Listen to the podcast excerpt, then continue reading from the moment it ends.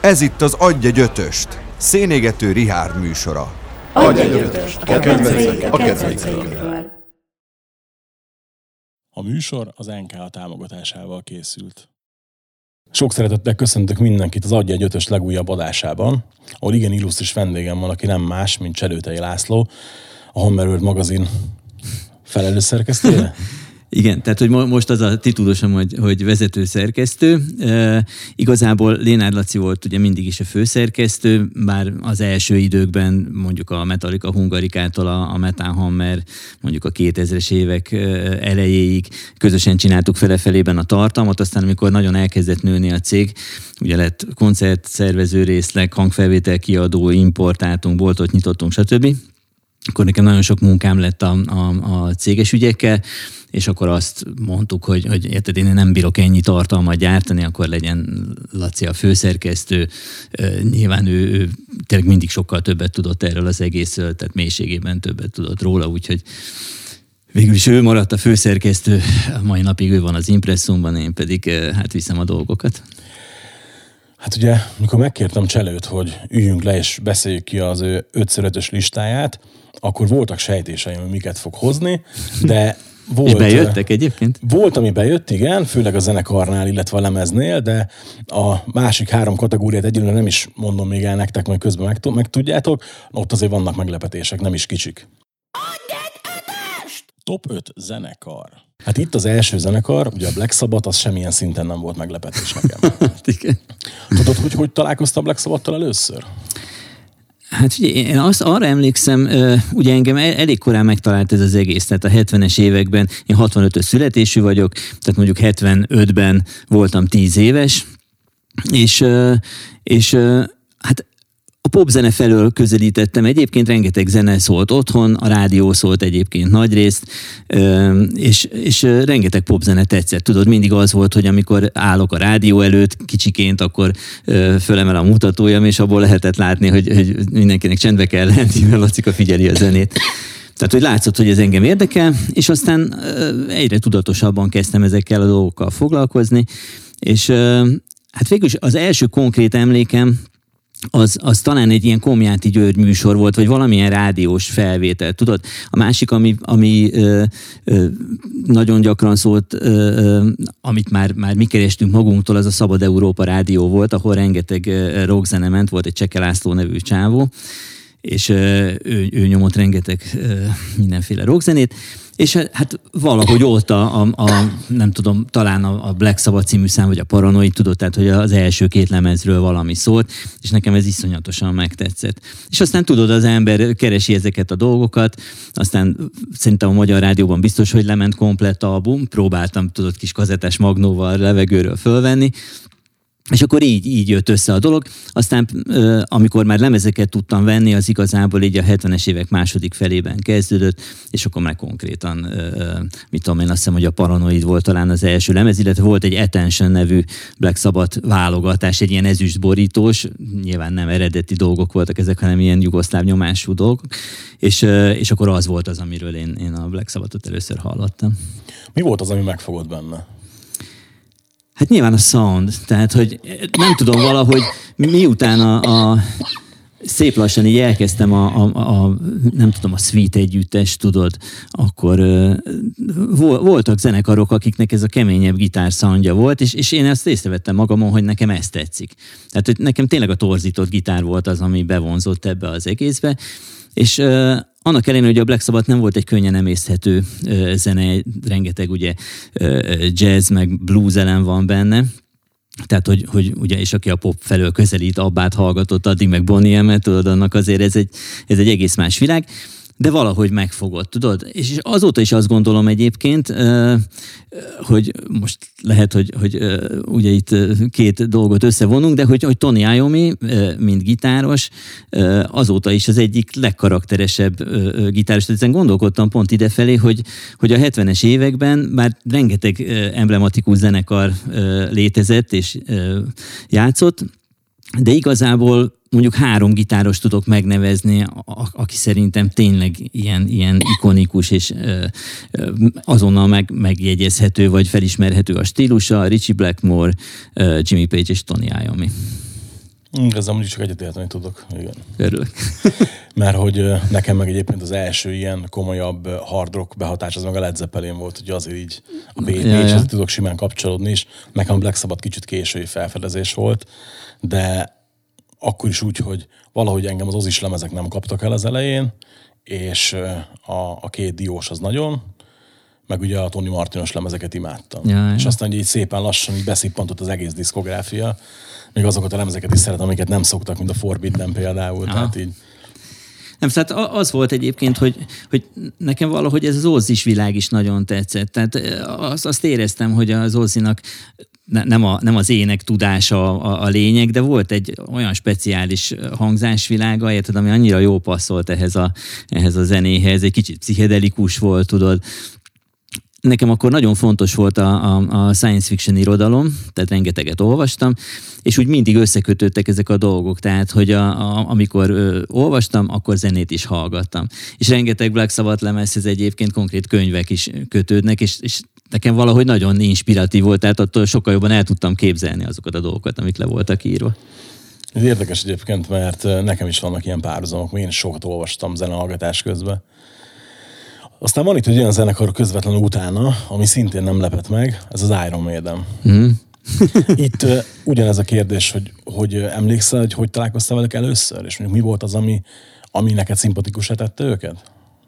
Hát ugye a, a 70-es évek végén jött föl ez a New Wave of British Heavy Metal, tehát a brit heavy metal új hulláma mozgalom, és az Iron Maiden ebben a, ebben a hullámban érkezett meg. És hát valószínűleg már akkor valamilyen lemezboltban ö, ö, lehetett az, amikor én először hallottam Iron Maiden-t, tehát az első Iron Maiden lemezzel indult ez az egész történet. És érdekes módon nekem ezek a Paul számok is nagyon bejöttek, tehát keményebb volt, mint az addigi zenék, tudod, amiket a 70-es Igen. években lehetett hallani. Ugye ez a két gitár, nem volt már benne a Hammond orgona, szóval, hogy, hogy egy ilyen nagyon friss, és ugye gyors, sokkal gyorsabbak voltak a számok, és nekem tetszett az a, az, a, az a dallamvilág is, amit Steve Harris ott megalkotott, de igazából a Number of the Beast volt az, ami, ami nekem nagyon bejött. Tehát, hogy, hogy ugye itt nagyon sokszor volt a Black Sabbathnál is volt egy ilyen nagyon necces pillanat, amikor ugye új énekes jött, és akkor még nem volt annyi énekes, akiből válogatni lehetett volna, tehát nem volt ilyen könnyű az átjárás a zenekarok között. És egy nagyon félelmetes volt, hogy mi lesz majd a Black Sabbath-tal is, amikor nem tudom, hogy ki lesz az énekes. És ugye, amikor az ember tippelgetett, akkor igazából csak a nagyokból lehetett választani, tehát arra, arra akkor még szerintem esély sem volt, hogy valami ismeretlen ember bejöjjön a zenekarba. Egyébként annak marhára örültem, hogy végül Ron James Dio-t választották, mert ott meg az volt a félelmetes, hogy ő meg kivált a Rainbow-ból, tudod, és hogy akkor majd mit fog csinálni. Na ugyanez volt az Iron Maidennél is, hogy, hogy ugye Bruce Dickinson a Samson zenekarban énekelt, az sem volt egy rossz zenekar, de hát a közelében nem volt annak, amit az Iron Maiden tudott, szóval nem, nem voltak olyan karakteres nóták, és hogy akkor mi lesz. De viszont uh, hangban, tehát énektudásban meg azt lehetett érezni, hogy, hogy Bruce Dickinsonnak sokkal több van, uh, mint Paul Dianónak. És aztán, amikor a Number of the Beast kijött, akkor ez, ez nyilván valóvá vált, hogy ez egy óriási, nagyon jó választás volt Steve Harris részéről. Ugye 90-es években aztán volt még egy énekes váltás. Azt hogy fogadtál, amikor ugye Bruce ment és Blaze jött helyette? hát attól kikészültem. Hát fi, tehát konkrétan, érted, Blaze Bailey szerintem és tényleg elnézést az összes olyan Iron Maiden rajongótól és Blaze Bailey rajongótól, akik szeretik őt, nem tud énekelni. Tehát hamisak voltak. Én nem is értem, hogy hogy tudták megengedni azt, hogy azok a felvételek megjelenjenek, érted?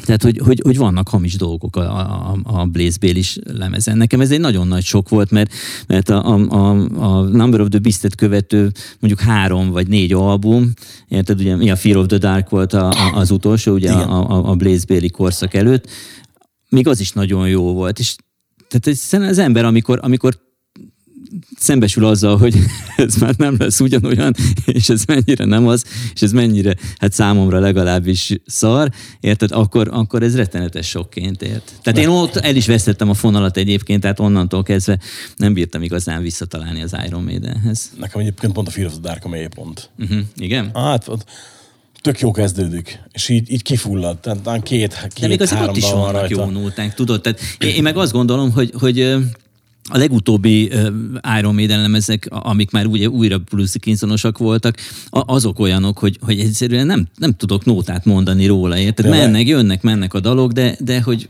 de nem tudok elénekelni róla semmit, pedig meghallgattam őket egy párszor. Fú, nem tudom, én, én az új alakulás utáni lemezeket, talán a Dance of Death-et nem szoktam olyan sokat hallgatni, a Brave New World az nálam a, a Maiden lemez, a No Prayer for the Dying mellett. Meg talán, talán a Metro of Life Endet nem hallgatom még olyan nagyon sokat, de ugye azon kívül a Final Frontier-t is nagyon szeretem, Mhm. a a Szent utcon is rengeteg jó dal van, meg az előző, a Book of Souls meg szerintem a, a pályafutások legjobb dala azon van, az első dal, az If Eternity Should Fail. Az, De látod- az Dickinson szóló. Ja, ja. De ettől szép egyébként a Persze. dolog, hogy mindenkinek más tetszik benne, érted? Mindig tudnak rajongókat szerezni. Ugye a következő zenekar pedig a Judas Priest, ami ugye szintén a, a brit heavy metal új hullámába tartozik. Én most tök meglepődtem rajta, tudtam nyilván, de most amikor kicsit így utána néztem a dolgoknak, akkor meglepődtem rajta, hogy a, hogy a Priest ennyivel régebb zenekar. Hát abszolút, így van. Tehát, hogy ők már a 70-es évek második felétől aktívak voltak, és ott is nagyon jó albumok születtek. Nyilván még nem ez a bőrösszegecses heavy metal volt, mint a, a, a British Steel albumon, de, de hogy, hogy hát például a, a, a Sad Wings of Tomorrow uh, album, érted, az, az, szerintem egy, egy, egy, egy, egy nagyon zseniális dolog.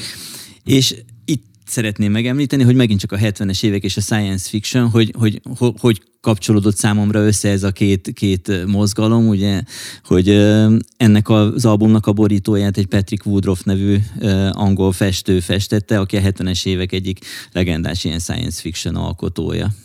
És, és ez nekem nagyon tetszett, tudod, hogy, hogy az én kedvenc festőim, akik egyébként ebben a sci-fi műfajban alkottak, azok heavy metal zenekarok számára készítenek borítókat. És ezért is rossz egyébként, hogy, hogy elmúlt ez a, ez a bakelit korszak, amiről majd ugye Igen, remélhetőleg igen. fogunk beszélni, mert hogy érted, ez egy külön művészeti ág volt, tehát hogy a, a, a borítók annak jelentősége volt, érted? Annak idején az ember arról tudta meg, hogy milyen a zene, vagy arról tudta elképzelni, hogy milyen egy adott albumnak a, a stílusa. És itt a Judas Priest esetében meddig tartott a lendület neked úgy igazán? Hát elég, elég sokáig. Ugye az, az, az megint csak nagyon megzavart, amikor Rob Halford kivált a zenekarról. Én ezt nehezen viseltem, és a mai napig is egyébként marhára nehezen tudok viszonyulni. Érdekes, hogy mondjuk a, a Queen Strike-nál nem zavar, hogy, hogy Todd La Torre lett a... Jó, tudom, erről nagyon megoszlanak a vélemények. Én, én, én szeretem ne, őt. Nekem ott az a baj, hogy eleve az ember maga olyan szinten nem szimpatikus, Aha. ez, ez az ateista, istentagadó fazdumájú, mert teljesen ki vagyok tőle, Aha, és aha. azt, hogy, hogy a lemezeken is semmi más nincsen, csak tét koppintás, meg Dickinson koppintás, Aha. és dalok meg Hát, nincsenek aha, szerintem. aha. Tehát, hogy így, Fé, az a- első két Queen's szerintem egyébként a, a Todd Torrével jól sikerült. Aztán, aztán egy, egy kicsit laposodik a, a Semmire történet belőle. kétségtelenül. Ö, Ne, pedig, pedig én még az American Soldier lemezig én kitartok Aha, a Queen's aha. mert hogy nekem még az, az még nekem nagy kedvenc. Ja, ja. Utána nem, tehát a Dedicated to Chaos Aha, aha. szintén semmire nem emlékszem belőle, de, de az American Soldier-ig azt mondom, hogy addig tök jó az életmű, tudod, de így Ja, ja. Szóval tudod, tehát visszatérve ugye a Judas Priestre, hogy, hogy Rob Halford az annyira hozzátartozik a Judas Priesthez, hogy az valami elképesztő, és akkor ö, megint az volt a kérdés, hogy mi lesz ezután. És hát ugye ez egy érdekes kérdés, hogy akkor most kópiát kell választani, tudod, aki nagyon megpróbálja ugyanazt a vonalat folytatni, vagy pedig valami teljesen mással kell folytatni. Ugye a Black Sabbath esetében Dio az teljesen más irányba Igen. vitte a zenekart, és óriási változás volt, és óriási jó változás volt egyébként, azzal együtt, hogy lehetett szeretni a régieket is továbbra is, sőt Ozzinak a szóló pályafutása is egy, egy nagyon jó irányba fordult. Szóval én akkor egy picit ott, ott, ott inkább a, a fightot követtem, tudod, ami a Halfordnak a szólózenekara volt. az, az ugye egy kicsit előre is lépett, tehát modern is volt, na, nagyon követte a, a, a 90-es éveknek az aktuális trendjeit, Pantera tudott, tehát hogy Mai nagyon kemény volt. azok rajta, hogy ugye a Satchel gitározik a fight aki most a Steel Pantherbe gitározik, tehát az ilyen nekem ilyen te, tök teljes sok volt, mikor első leesett, hogy ki az. Ja. Hát a, a, az egyes fight lemez például szerintem az simán metal történelem. Abszolút. Abszolút. egy, egy rossz dal nincsen rajta. Barom jól is szól, pont nem olyan régen. Egyébként most három órán keresztül tiszta liba bőr vagyok, mert pont olyan dolgokról beszélgetünk. Figyelj, Elképesztő. Nem, nem, nem olyan rég kijött vinilen újra, Aha. És beneveztem rá, és figyelj, meghallgattam, és még mai napig úgy szól, hogy nem mondod meg, hogy ez egy 30 éves ja, lemez ja, konkrétan. tehát brutálul szólt. Tehát tényleg. Mindegy, egyébként a, a Jugulátor album se volt rossz a, a Judásztól, tehát hogy Ripper Owens egyébként egy óriási énekes. Ott megint csak az, az hiányzott, szerintem a, a karizma hiányzott, tudod, inkább élőben, hogy, hogy, hogy ő jól elénekelte a Judas Priest dalokat, meg minden, de amikor, amikor élő koncerten láttad, akkor nem történt semmi. Hát Rob hát- Halford, tudod, egy ilyen szuggesztíve Absz- egyéniség. Hát, hogyha ha a klasszikus metal érába kell frontembert mondani, akkor biztos, hogy az első háromba fogom mondani a Helfordot én is, úgy, hogy egyébként nem vagyok, mit tudom, kő Judas Priest rajongó, vagy, vagy kő Helford rajongó, függetlenül attól, hogy bírom nagyon őket, de, de annyira hozzátartozik ez az egész szénához, meg a maga a. Abszolút, abszolút. Ugye ugyanez volt még egy kicsit visszautalva Black Sabbathra a Tony, Tony Martinos idők esetében, hogy, hogy Tony Martin majdnem ugyanazt tudta, mint Dio, érted? Nagyon jó énekdalamokat is írt, nagyon jó hangja volt, klasszikus dalamokat tudta kifacsarni, de amikor színpadon látod, akkor nem történt semmi. Tehát béna ő- volt egyszerűen, érted? Igen, ő, ő ilyen, ilyen irodista fiúnak tűnt. Igen. A, a, néztem ilyen korabeli koncertfelvételeket. Na figyelj, és a következő zenekar viszont meglepett, Aha. megmondom őszintén, pedig aztán egyszer eszembe jutott, hogy mi már beszélgettünk róluk uh-huh. valami koncerten, de nem tudtam, hogy, hogy neked a Striper ennyire meghatározó. Nekem az óriási ilyen meghatározó zenekar volt. Nem, nem elsősorban a mondani való miatt, bár ezt a pozitív üzenetet én, én nagyon tudtam szeretni. A Sweet, Sweet testvérek nagyon szimpatikus jelenség voltak, elképesztő jó gitársound, és hogy Michael Sweet nótákat ír és énekel, az pedig egy, egy, egy külön kategória szerintem a metálon belül. Abszolút. Tehát, és ugye ezt a Los Angeles-i dolgot képviselték közben, tehát egy ilyen igazi modern, akkor modernnek nevezhető metált nyomtak.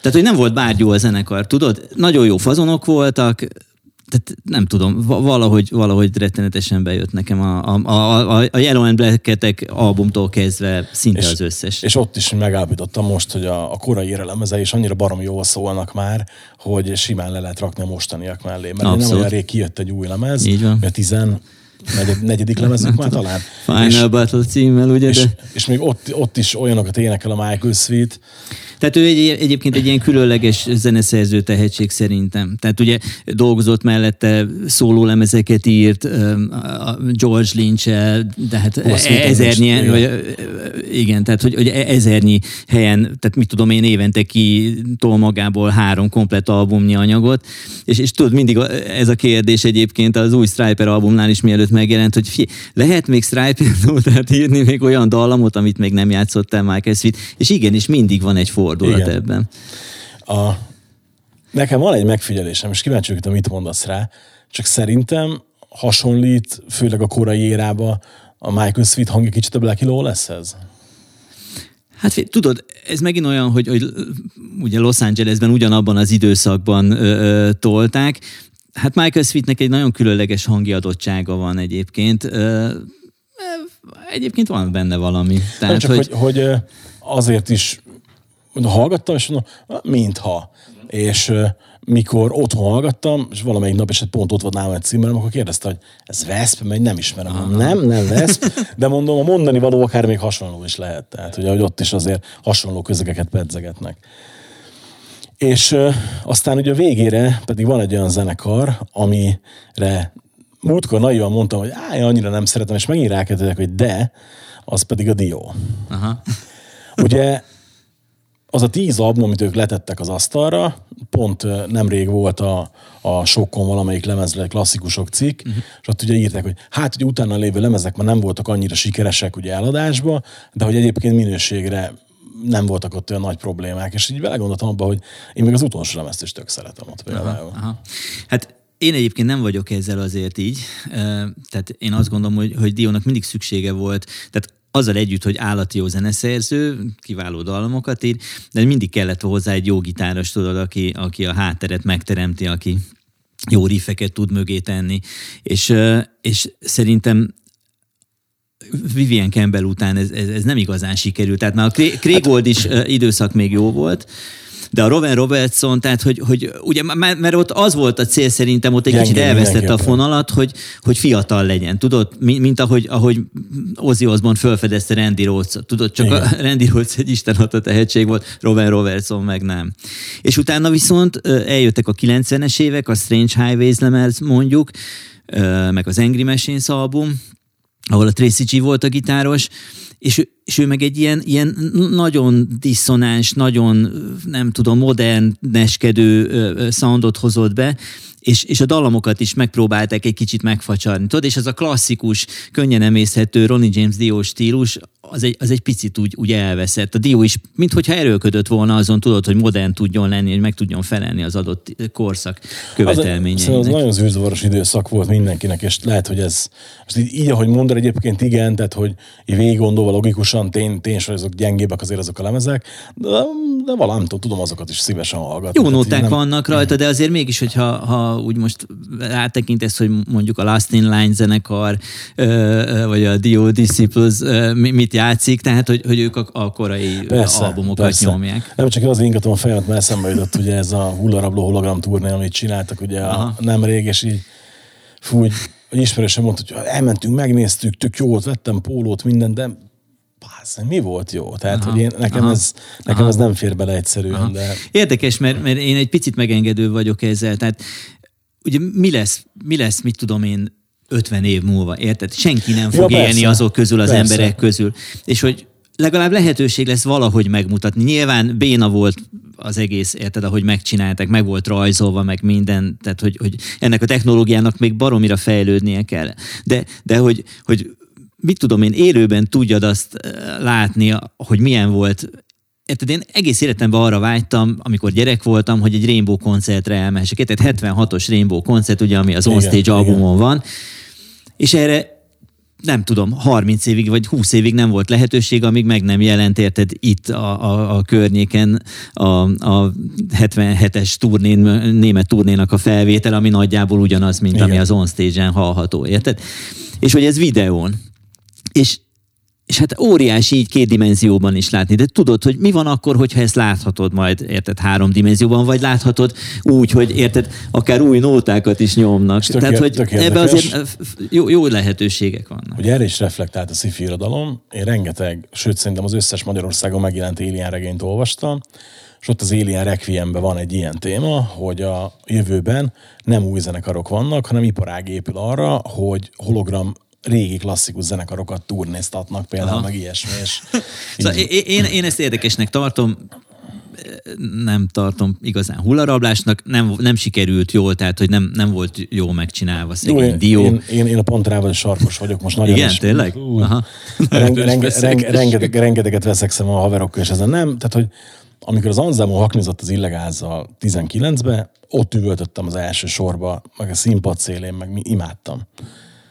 De ezt, tehát hogy lenne Pantera, Inc, vagy bármi, nekem csak ennyi morális problémám van vele, viszont, aha, aha. viszont ami uh, félelmem volt, hogy azért az Eck az kicsit más típusú gitáros, ez az, mikor meghallottam a, már csak az első hangbeállásra videót, amit ott mondtam, hogy jó, zeneileg semmi kétség. Ezt hát, ő, ő többször is nyilatkozta, hogy ő nagyon autentikusan próbálná ezt megfejteni, tehát nagy alázattal érted, ahogy egyébként a Black Sabbathokat is nyomja. Igen tehát a Ceg Szabadtal érted, ahogy játszik. Tehát ezek tribute zenekarok nyilvánvalóan, érted, még akkor is, Persze. hogyha van benne eredeti tag. De azért jó újra élőben hallani, és érted, azért, azért White nem egy, nem egy senki, tehát hogy, a, ja, hogy Charlie Benán te is érted, tehát hogy, persze, hogy azért tehát, ezt, ezt, ha, méltó utódja lehet vinni itt, itt kicsit ellenmondok magamnak, de hogyha ezt meg lehetett valahogy csinálni, akkor így lehetett megcsinálni kb. Tehát, hogy... Top 5 album. Volt egy egy megfigyelésem, Aha. hogy nagyon sok lemez, hát pontosabban nem is ötöt írtál fel, ha jól látom, hanem többet is, de hogy itt több lemezhez is közel van Martin Birchnek például, meg hogy na itt is volt meglepetés, de majd odaértünk. Uh-huh. Hát az első Black Sabbath Heaven and Hell, itt semmi meglepetés nincsen. Igen. Bár egyébként abból a szempontból van, hogy azt hittem, hogy az is lemezt fogsz hozni. Aha, nem.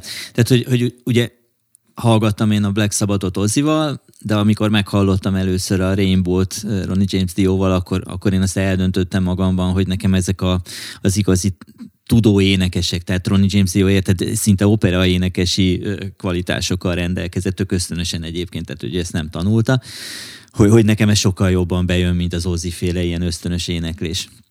És, és hát amikor ez a kettő ötvöződött, tehát a Tony Iommi-nak a riffjei modern köntösben, és hozzá Ron James Dio féle énekdalamok, akkor érted, ez nálam mindent vitt. Neke, nekem az, az az időszak egyébként is ugye a tínédzser korom kezdete, vagy, vagy a, a fiatal tínédzser korom az annyira meghatározó volt, hogy, hogy, hogy nem csoda, hogy szerintem az az, az én legkedvencebb albumom. A, akkor ezt a lemezt, ezt gondolom megjelenéskor, tehát in time hallgattad.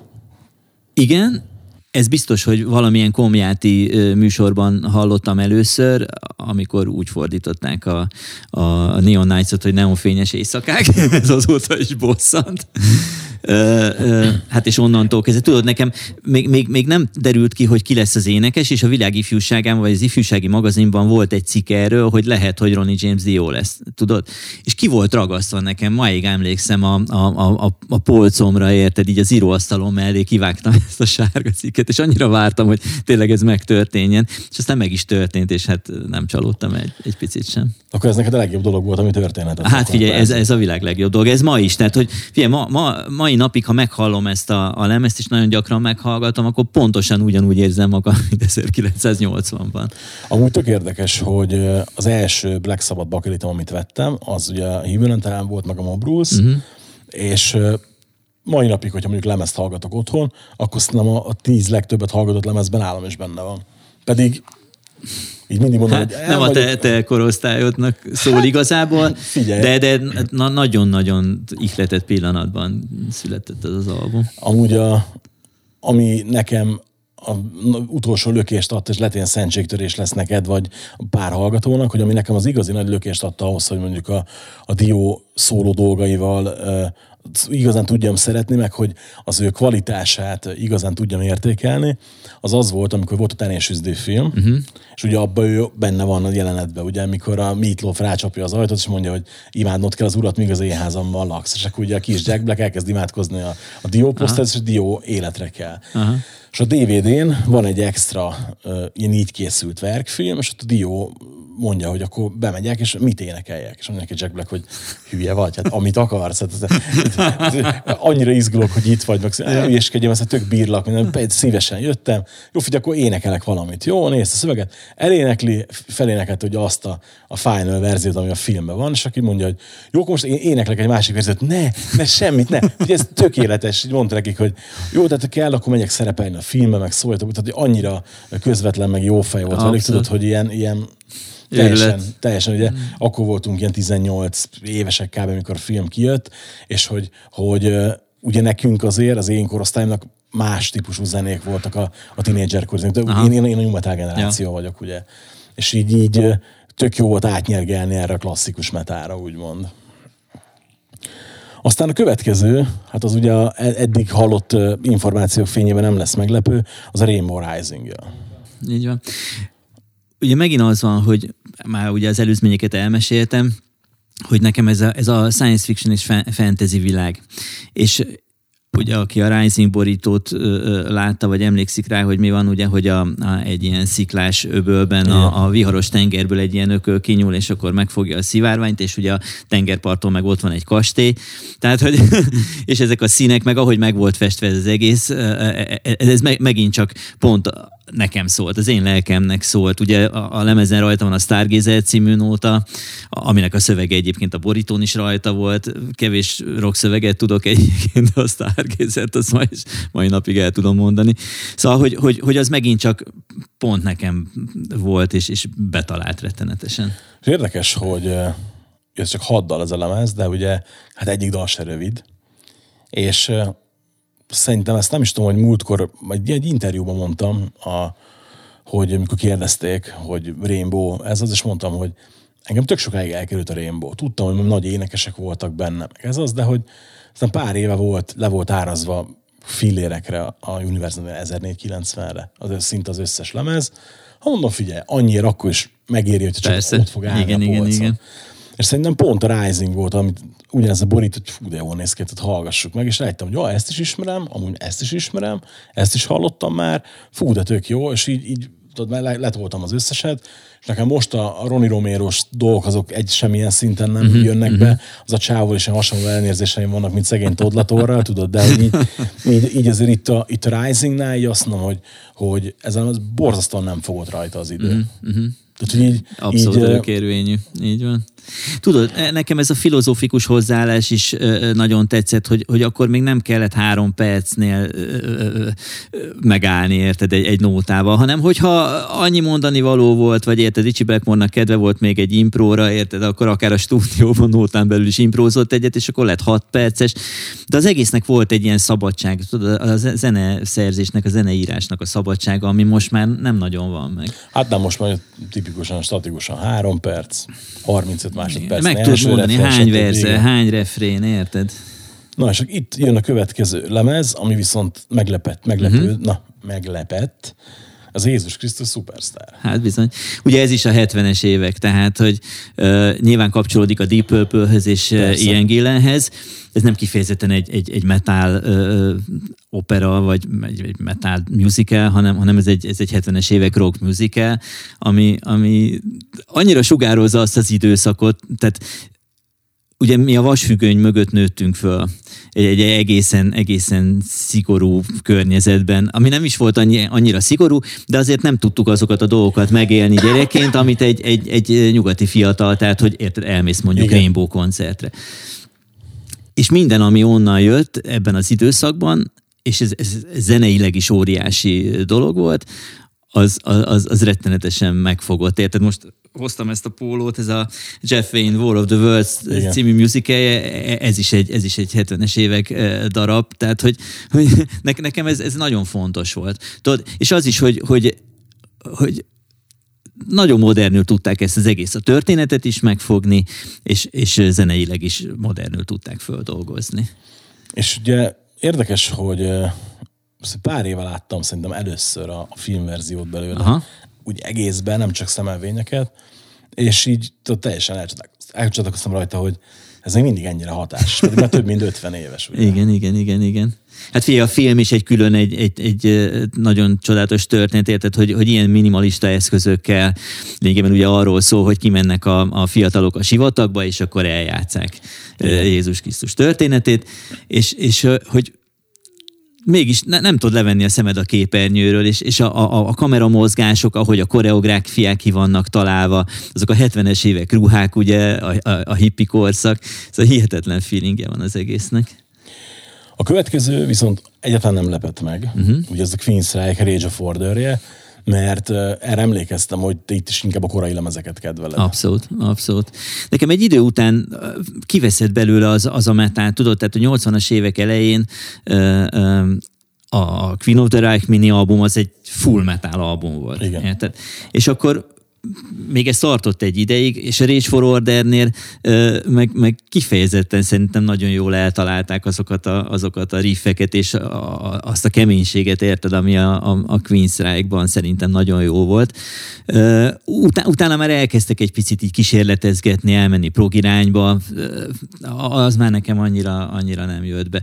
Ott a Rage for Ordernél az image az nem annyira tetszett, tehát én ezt a hagyományosabb rock image ezt sokkal jobban szeretem, tehát hogy Geoff Tate-nek az a haja, meg minden engem kikészített. De a Tudod, zene az őrület, tehát Ez az extra hihetetlen. figura volt mindig, igen. Igen. A, érdekes, hogy ugye ez volt a második nagy lemezük, és uh, utána néztem, hogy ezt Neil Kernon producerrel csinálták, és hogy itt föl is írtam magamnak jegyzetbe, hogy mennyi mindenkivel dolgozott, a Judas-szal, Scorpions-szal, Dokkennel, meg ugye később a Nevermore-lal, meg a nile és hogy tök érdekes, hogy uh, ennek a szandja is szerintem még mindig abszolút nem, nem nincs poros érzet. Aha. Tehát nyilván, Hát- nincs, nyilván nincs annyira túlcsiszolva, mint ugye az Operation Mindcrime meg az Empire, de nem is, nem is abból a büdzséből készült. Igen, igen. Hát ott azért volt egy-két, egy-két olyan hangmérnök, producer, akik, akik nagyon értették a szakmát, és nagyon ráéreztek erre a metál dologra, és ráadásul nagy pénzeket is raktak mögéjük, tehát ugye azért ahhoz az kellett, hogy egy nagy stúdióban sokáig lehessen ezen dolgozni, Hogyne. tehát érted, meg tudják találni a soundot. Szóval ez azért, ezek mind komoly produkciók voltak, komoly szakemberekkel. Ugye itt előbb említett, érintettük már ugye itt a, a zenekarnak az új énekes séráját. A, akkor te a Rage for, Rage for Order utáni dolgokat nem is annyira kedveled? Nem, De nem hát volt- még az Empire lemez is, ö, ö, tehát hogy még sokáig hallgattam, érted, lényegében minden Queen Psyche albumot meg tudok hallgatni, de nekem a korai metal idők azok, amik igazán kedvesek. Aztán ugye írtál fel egy Striper, de nem írtál hozzá címet, hogy melyik lemez az. Aha, igen, mert sokkal többet kellett volna ezen gondolkodnom. Hát figyelj, tehát a, a, jó, a figyelj. Soldiers Under Command lemez az szerintem az összefoglal mindent, ami, amiről Nem a gondolni szól. szerintem. Ami elsőre jön, az, az, Aha. az a fontos. Aha. Tehát akkor ezt mondanám, tehát uh, Soldiers Under Command.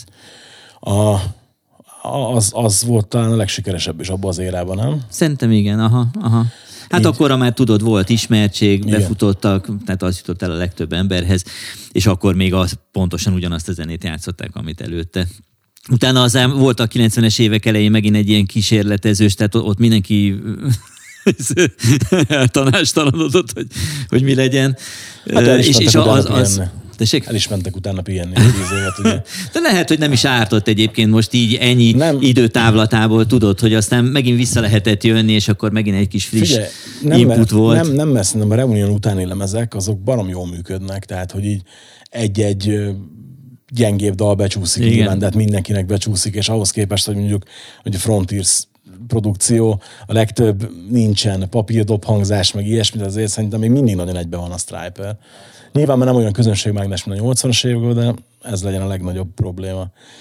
És ennél a lemeznél, mondjuk ha három dalt meg kell nevezned, akkor melyik a három? Hát most ezen, ezen, ezzel bajba vagyok, hogy, hogy ezen pontosan milyen nóták voltak. Én most csak az érzésre emlékszem, hogy ez a lemez úgy összességében, de, de nem tudnám megmondani, nem, hogy, nem hogy baj. pontosan mi, milyen nóták voltak ezen, amik... Ugye itt még két lemezt fölírták pluszba, ilyen egy-egy mondatot Aha. beszélünk mind a kettőről. Az egyik az első, első Merciful Fate a Melissa. Hát abszolút. Hát figyelj, tehát a Merciful Fate az egy olyan, olyan különleges tapasztalat volt, tehát az tehát ezen gondolkodtam, hogy ezt, ezt hogy mondjam el, hogy, hogy, hogy ilyen, ilyen jó értelemben volt gonosz. Tehát tényleg, a, tehát hogy evil, tudod? Az, Igen. I was born in the cemetery. Tehát, hogy, hogy King Diamond egy olyan figura volt, a, a, akit nem, nem is lehetett ember számba venni, tudod, hanem hogy honnan a francból jött elő, és tudod, Dániából ráadásul, tehát a, annyira ilyen megfoghatatlan volt az egész, és a, a Hank Sherman féle riffek, tehát az a zene is, ami mögé volt téve.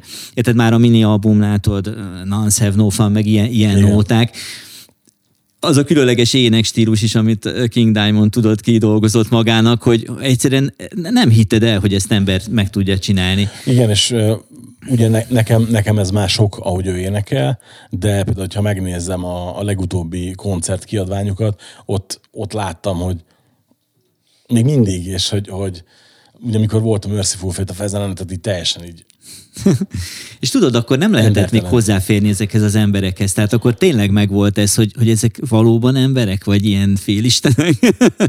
Most már teljesen más, érted? Ismerem King Diamondot, és kellemesen elcsevegünk, de hogy, de hogy akkor ez, ez teljesen más szinten volt, és pláne itt, innen Magyarországról, tudod, ez az egész, és akkor megkaptunk először talán egy, egy demo kazettát, tudod, a svéd haverom el, elküldte, hogy na figyelj, ezt hallgass meg, mert befosol. És tényleg nem hittük el a Lénárdal, hogy, hogy ez igaz lehet. Tehát a, és a Melissa, ugye az első, első igazi Merciful Fate album, az, az valahogy megint csak egy ilyen nagyon ihletett pillanat volt, tehát ugyanaz, mint a, a Black Sabbathnál a Heaven and Hell például. Ugye aztán itt a, felírtad a Number of the Beast-et, de ugye arról beszéltünk előbb a Igen, igen, igen. Erről tudnám mondani olyan dalt, ami bárhol, bármikor? Number of the beast Mhm. Hát lényegében mindegyik egyébként. Mi 22 és Avenue, uh, fú, mik volt, tehát hogy, hogy mindegyik. Nekem, nekem tehát, hogy... a korai korszakból a kedvenc az az a lemezem van. Nekem a Children of the Damned, ami... Hát abszolút, abszolút, az is. Olyan, De mindegyik, olyan... hát figyelj, emlékszem, hogy, hogy ö, mi a, a, a testvéremmel ö, volt lehetőségünk kimenni Moszkvába egy ilyen családhoz, és ott voltunk néhány hétig, és, és egy az ottani családnak egy, egy tagja kísérgetett minket, egy hasonló korú lány egyébként, és hogy én persze vittem mindenhova a Walkman-emet, tudod, nem, nem, nem lehetett Walkman nélkül sehova sem menni, és én semmi más nem tudtam hallgatni, csak a, a, az első Iron maiden és a Number of the Beast-et, ez meg volt egy kazettán, és ez forgott három hétig. Top 5 film. Figyelj, itt uh, annyira jó volt ezt a listát látni, pontosan azért, mert megvan benne az, amit ugye ha valaki mondjuk olvasott vele egy-két interjút, vagy látott egy-két interjút, vagy például eddig meghallgatta a beszélgetést, Igen. akkor tudja, hogy neked nagyon fontos ugye a science fiction, Igen. ami leképeződik ebbe a listába, viszont vannak benne nagyon könnyed darabok is, és talán ez az első olyan eset, amikor valaki úgy ír fel filmeket, hogy mindegyiket szeretem. Na, ennek örülök. És picit megvarjálom a sorrendet, nem úgy mondom, jó, ahogy felírtad, jó. és a Gattakával fogjuk kezdeni, Aha. ugyanis két Andrew Nicole film is szerepel így a listán, van, így van. és Hát ugye a Gattak azt szerintem az egyik legalapabb sci a 90-es években. Abszolút.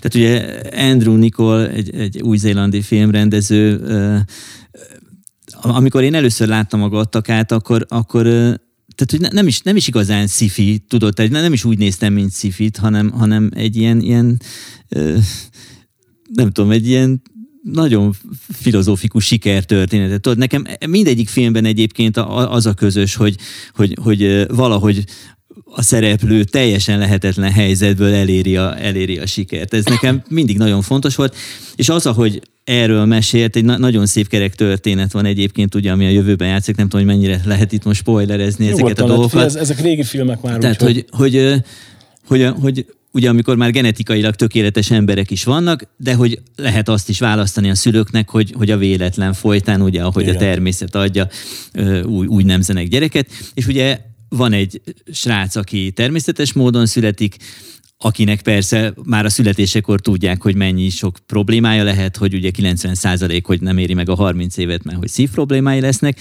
és utána a szülők már nem mernek kockáztatni, és akkor az öcs viszont egy ilyen genetikailag tökéletes valaki. És viszont az első szülött gyereknek az a vágya, hogy űrhajós legyen. Érted? És oda csak a genetikailag tökéletesek tudnak bekerülni abba a csapatba és, és a srác mégis, tudod, addig küzd, amíg, amíg bekerül, és a végén persze hát sikerül el, elrepülni, és figyelj, olyan, olyan gyönyörűen van az egész megfogalmazva, és olyan szép jelenetek vannak benne, amik, érted, erről a küzdelemről szólnak, hogy, hogy Emlékszem, hogy tehát tát, tátott száján néztük gyerekként ugye? is. Tehát Igen. És tudod, az Andrew Nikola, hogy fogalmaz, tehát, hogy, hogy ott szinte semmi nincs, nincsenek díszletek, tudod, ilyen, ilyen iszonyú minimalista betonkörnyezet, Hát figyelj, szerintem, Na, nagyon, nagyon szerintem ő ahhoz ért nagyon. Stílusos fő, Főleg ugye itt, itt kijött az, hogy egyébként ahhoz képest, ahogy a film kinéz, mm, nem kis büdzsével dolgoztak, ugye 36 millió dollárba került a film, és ordas bukta volt, mert a harmadát nem hozta vissza. Mert az emberek és nem értik a igen, lényeget, igen, igen, tudod, igen, igen, tehát, De hogy ő tökéletesen rávilágított arra, hogy a szifihez nem feltétlen kell csili környezet, meg űrhajók, minden egyéb, meg hanem, hanem, igen, igen, hanem ugye a gondolatiság kell. A történet. És ezt ő nagyon jó tovább vitte a következő filmében, amit szintén felírtál, vagy nem, nem közvetlen a következő, Igen. volt neki közben több filmje is, Így van. mint a Fegyverneppel és társai. Ez a lopott idő. Hát figyelj. Itt ez azért lepett meg, mert én nagyon szeretem azt a filmet, de maga, tehát magamon után egy embert ismerek, aki szereti, most Aha. már kettő. Hát hogy Justin Timberlake a főszereplő, és ezen túl, túl keretni egyébként egy nagyon, nagyon tehetséges srác szerintem, és nagyon szimpatikus figura is szerintem egyébként hát a, a zenei pályáján én, is. Én zeneileg is bírom, de ugye én, én popper is vagyok kicsit, és ugye amióta az Alfadok című film kijött, nálam ő színészként abszolút topliga. Tehát, hogy az, ott zseniális alakítása volt, és itt is. Igen. De tudod, e, e, ennek a filmnek meg szerintem az a lényege, hogy annyira eszenciálisan beszél a, a pénzről, amikor már az, az idő a pénz, és, és ez, ez ki is van maxolva egyébként, tudod, ezekkel, hogy, hogy nem tudom, nem vesztegeted az időt, meg az összes ilyen, ilyen kifejezés az végül is elhangzik, ami, ami az idővel kapcsolatos, és, és Na, szóval, hogy, hogy megint csak egy nagyon szép kerek történet. És úgy tud közhelyekről beszélni, hogy nem lesz közhelyes a Abszolút, film. igen. Ez mondjuk igen. azért nagy, nagy dolog szerintem. Igen. És izgalmas közben, tehát hogy tele van akcióval, tehát azt azért tegyük Igen. hozzá, hogy érted, olyan jó tempója van a filmnek, és rengeteg dráma van benne. Tehát már, már az elején, amikor a, a, az édesanyjával ugye a születésnapját szeretné megünnepelni, és lejár az ideje. És, Hú, borzasztó jó. És így, így tök érdekes, hogy ugye pont nemrég ettől független néztem újra, volt egy pár hetem otthon, volt időm filmeket nézni, és ugye főleg egy ilyen kórházi élmény után megnézni, így teljesen más volt, hogy fú, ez meg igen, tényleg, tehát az a, mennyire nagy kincs az idő. És a, a következő, amit csak mondom, hogy nem, nem sorrendben igen, igen, igen. az pedig az Equilibrium lesz, ugye a gyilkos nyugalom. Ezen azért lepődtem meg, mert ez megint csak egy olyan film, hogy ugye abban az időből, bár mondjuk az Equilibrium 2002-es, tehát nem, nem kimondottan ugye a Matrix ideje, de abban az időben ugye több film kijött, ami ugye foglalkozik ezzel a virtuális valóság témakörrel, 84 feeling, stb. És ugye abban az időben is a Matrix audiovizuálisan hatalmas dolog volt, de például szerintem történetben is voltak abban az időben jobb filmek. Dark City 13. emelet, Existence, stb. Igen. Viszont nekem ebben a műfajban abszolút az Equilibrium volt abban az időben a pont, a pont az íre. Igen, igen, igen. Tehát ugye ez a film meg, meg, megint csak arról szól, hogy harmadik világháború után uh, van egy város, ugye, amit, amit ilyen totalitárius módon irányít egy, egy, egy ilyen, nem tudom, ilyen erőszak szervezet lényegében, és hogy, hogy, hogy nem, nem szabad érezni. És ugye ezt egy gyógyszerrel érik el, amit hogyha nem szedsz rendszeresen, akkor, akkor nyilván visszatér a rendes emberi természet. És ugye vannak az érzésbűnözők, akik, akik kifejezetten ugye a, a rendszer ellen vannak, és gyűjtik a, a régi relikviákat, és ilyen, ilyen rejtek helyeken ö, adóznak ennek az egész régi világnak, érted, és élvezik. és én, én mindig azt gondoltam magamról, hogy én egy ilyen igazi érzésbűnöző vagyok. Mindig a művészeteket szerettem, érted, a hangulatokat, meg minden, és ugye itt pont ezt próbálták kiírtani nagyon kegyetlen ö, módszerekkel, és, és a, a nagy csavar benne, hogy ugye az egyik ilyen ö, legmagasabb rangú fegyőr, ugye egy pap, ugye a grammaton papa, a, amit a, akit a Christian Bale játszik, tehát hogy, hogy ő, ő nem tudja szedni a gyógyszert bizonyos okokból, és akkor egyszer csak elkezd érezni egy másik nő iránt, és utána ugye bosszút áll a rendszeren. És figyelj, tehát ahogy ez az egész fel van építve, marha jó benne egyébként a, ez, a, ez a Gankata nevű ilyen, ilyen pisztoly igen, igen, igen, igen. harcművészeti stílus. Szóval az egésznek alacsony költségvetésű film volt szerintem, tehát hogy dollár, érted. És ez sem hozta, De megint, megint csak, se. De borzasztó. Nem, figyelj, a, a, ha belegondolsz, az összes igazi nagy sci beleértve a szárnyas fejvadász, minden szinte mindegyik bukta volt a maga igen, idejében. Igen. És ez a bajom egyébként a, a sorozatokkal is, tudod, tehát hogy, hogy ez annyira ipar, hogy, hogyha, hogyha nem, nem jönne a, a, a megfelelő bevétel, akkor a legjobb történetet is elkasszálják, és most órákig tudnánk erről beszélni. Szerintem, Ajaj. hogy érted, hogy, hogy hány olyan sorozat van, ami megérdemelt volna a következő évadot, és, és kíméletlenül kiírtották azért, mert nem hozta nézőszámot. Igen pont örülök neki, hogy az egyik kedvenc félig meddig szifi sorozatomat végül lezárták nagy nehezen az ember a fellegvárban. Ah, figyelj, óriás.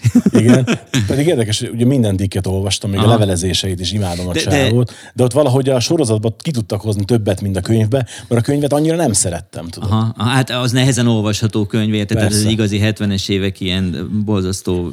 lsd áztatta. Igen, igen, igen, tehát az nehéz azért józanul. De csak még egy pillanatra, tehát hogy ott is azért volt volt egy, egy, egy törés a történetben, tehát hogy, hogy átvették ugye a, a, a tehát hogy nem, a, nem az a showrunner csinálta végig, Igen. aki az elején, és az első, nem tudom, három évad talán az egységes volt, és utána meg olyan dolgokat hoztak be, és mert meg akarták szüntetni, és így mentették meg. Tehát ez még, még mindig jobb, hogy lezárták jó, így, de, jó, de, de, ja, igen, de van az a pont, amikor le, le, voltak jobb, bosszantó részletek a igen, végén. Van, amikor lehet, hogy jobb, ha félben marad valami. Ja. Na figyelj, viszont most jön egy olyan film, amit azért magyarázzunk meg. Tehát, Jó. Előre mondom, Igen. nagyon szeretem, nagyon családi kedvenc, feleségem imádja, de hogy kerül a te listádra szifi közé az ördög pradát visel? eleve engem érdekel a divat is, tehát hogy, hogy ezt nyilván kevesen tudják, meg nem járok olyan cuccokba, mert, mert egyszerűen érted ebben a metál környezetben. teljesen fölösleges, Most de hogy mindig így vonzottam szerint- ehhez a témához, de megint ha csak... valaki, valaki követ, téged, akkor azért ott volt a rock and roll interior, stb. Azért Aha. lehetett ezt tudni, hogy van neked ilyen Igen, igen. vonzódásod. De nem, nem is igazán ez, ez a lényeg. Tehát ugye ott, ott egy újságnál zajlik a történet, ami ugye a valóságban a Vogue, meg a Runway, és hogy, hogy valaki ugye bekerül legalul, egy, egy lány, aki igazából nem is az a célja, hogy ennek a világnak a része legyen, csak egy ugródeszkának akarja használni, mert ugye elit újságíró szeretne lenni, és hogy be akarja bizonyítani azt, hogy, hogy ő, ő, ő tényleg képes azokra a feladatokra, vagy azoknak a feladatoknak az elvégzésére. Ez annyira aranyosan van elmesélve, tudod, és olyan jó a világa az egésznek, és megint, megint csak a, a, a mondani valója a filmnek, az, az szerintem az óriási. És nagyon vicces is, tehát na, nagyon jók a szereplők, tudod, a Meryl Figyelj. Streep, az Anne Hathaway, tehát az Anne mindenki. Hathaway meg az Emily Blunt már itt is zseniális Óriási, szerintem. hát a Stanley Tucci mindig jó, a Mer- Így Meryl. Streep szintén mindig jó. És De érdekes, figyelj, hogy a... ezt egyébként a, a, a, a gyerekeimmel, tehát mit tudom én, három havonta megnézzük, mert ezt annyira imádom. Ugye egyik legdrágább blu ray úgyhogy abszolút meg tudom Jó. érteni. És érdekes, hogy most vettem észre, amikor néztem, hogy David Frankel miket rendezett még, az egyik kedvenc filmet ő rendezte a vadévadot, és ezt el is felejt. Aha. Ugye, ezt most néztem meg egyébként a mai napon, ahogy készültem erre a beszélgetésre, hogy kirendezte a filmet, mert, mert általában mindig tudom, meg, meg nem tudom, hogy érdekel is, de ennél Igen. valahogy soha nem került szóba. Igen, egyszerűen, meg- egyszerűen jó a film, Igen, és kész. igen, meg hogy ő nem volt soha ilyen kulcsstátuszú rendező, meg nem Aha. volt neki de nem soha... is ismertem a nevét Nem, egyébként. figyelj, figyelj, a Vadévad is egy olyan film, amit szerintem senki nem ismer. Ugye a, a tök érdekes az egésznek az alapja. Azt amúgy ajánlom figyelmetbe. Arról szól, hogy ez a vadévad a filmben, ez egy verseny, hogy egy év alatt ki tud több különböző madarat, madárfajt megszámolni. És ugye három főszereplője van, ugye Jack Black, Steve Martin, meg az Owen Wilson. És nem vígjáték a film, rengeteg filozófia van benne, madarászkodnak, stb. És hogy baromi kellemes, kikapcsol, és így rájöttem, tudod, hogy amúgy mit ott volt még a Márli megént, és ő rendezte, hogy ennek a csávónak valahogy van egy olyan stílusa, ami így meg tud nyugtatni. És ez tök, tök jó, és ugye nekem a Prada is ilyen, hogy amikor nem tudjuk enteni, mit nézünk, de néznénk valami könnyedet, és éppen nem akarunk Die Hardot, meg utolsó cserkészt nézni, akkor sokszor van, hogy ezt tesszük el. Aztán pedig beraktad az egyik abszolút kedvenc filmet, a Trópus üveg. Hát figyelj. Hát ez mindent elmondta, nem tudom, a filmiparról, a zeneiparról, tehát hogy, és, és érted azok a szereplők, meg megint az a sztori, én egyébként Ben Stillert egyszerűen nem, nem bírtam addig elviselni, tehát annyira idióta filmeket csinált, tudod, tehát egy ilyen bohócnak tűnt, aki, aki semmire nem alkalmas, közben meg Hollywood egyik legnagyobb hatalmú producere Igen. közben, tudod, és filmgyártóvállalat, meg minden. Azóta én És nagyon itt- megszerettem amúgy, Érted, csak- ő rendezte a filmet, tehát az is őrület, és érted, képes volt egy ilyen szereplőgárdát összehozni, és egy olyan történetet rittyenteni, És azt, hogy figyelj, rengeteg legenda van a film körül, és hogy utána néztem még annól, amikor először láttam, ennek a nagy része igaz is, hogy tök nyomott gázsért mentem, mindenki ilyen szerelemprojekt volt. Ennek ennél egyébként sok pénzből készült a film, relatív azt hiszem, ilyen 80 millió dollár körül, és ilyen nem lett siker, nem lett, nullszadó fölött van azért, de hogy így, így utólag viszont akkora kultfilm lett, hogy szerintem semmilyen filmből nem idéztem ennyit, mint ebből. Hát abszolút, és ugye itt, itt a, a most ezt, ezt nem bírtam el megnézni, pedig tudtam a, a szinkron ö, fordítónak a nevét, valamilyen Dávid egyébként, a, a srác, egy zseni. Igen, a Six-es adásba elő is került, mert a Six pont ezt hozta fel példának, hogy milyen, amikor zseniálisabb a szinkron, az Érted? eredeti. Tehát, hogy Igen. itt olyan dumák vannak, amik a ma- magyar köznyelve bekerültek. Igen, Tehát ugye a igen. fúba nyomod a kretént, vagy olyan szálkás vagy, mint egy kárászra. Igen. Meg, meg, azt, meg, meg azt, hogy ugye például most nem fog, az, nem fog az eredeti eszembe jutni, de ugye amikor mondja, hogy Oscar bácsi nem gyűjt, ott valami teljesen sőt, tök alap mondat van, és hogy annyira jó megcsavart Elképesztő odáig, hogy- szófordulatok meg, vannak. meg az, hogy, hogy nekem az például baromira tetszik, a, a, amikor így mondja, tudod, hogy de Ausztrál vagy, legyél is Ausztrál, kenguru Jack, és elkezdem hogy csávon, hogy kenguru, igen, és így néznek, mert ugye Robert Downey Jr. mindig szerepben van, a DVD audio komment. Abszolút, abszolút. Hát azt elmondom azért annak, aki esetleg nem tudja, bár ha nem tudja, akkor itt most nyomjon egy pillanat megállítást, és azonnal tessék a megnézni a filmet. filmet, igen. Ugye ez a film, ez arról szól, ugye, ahogy a film kezdődik.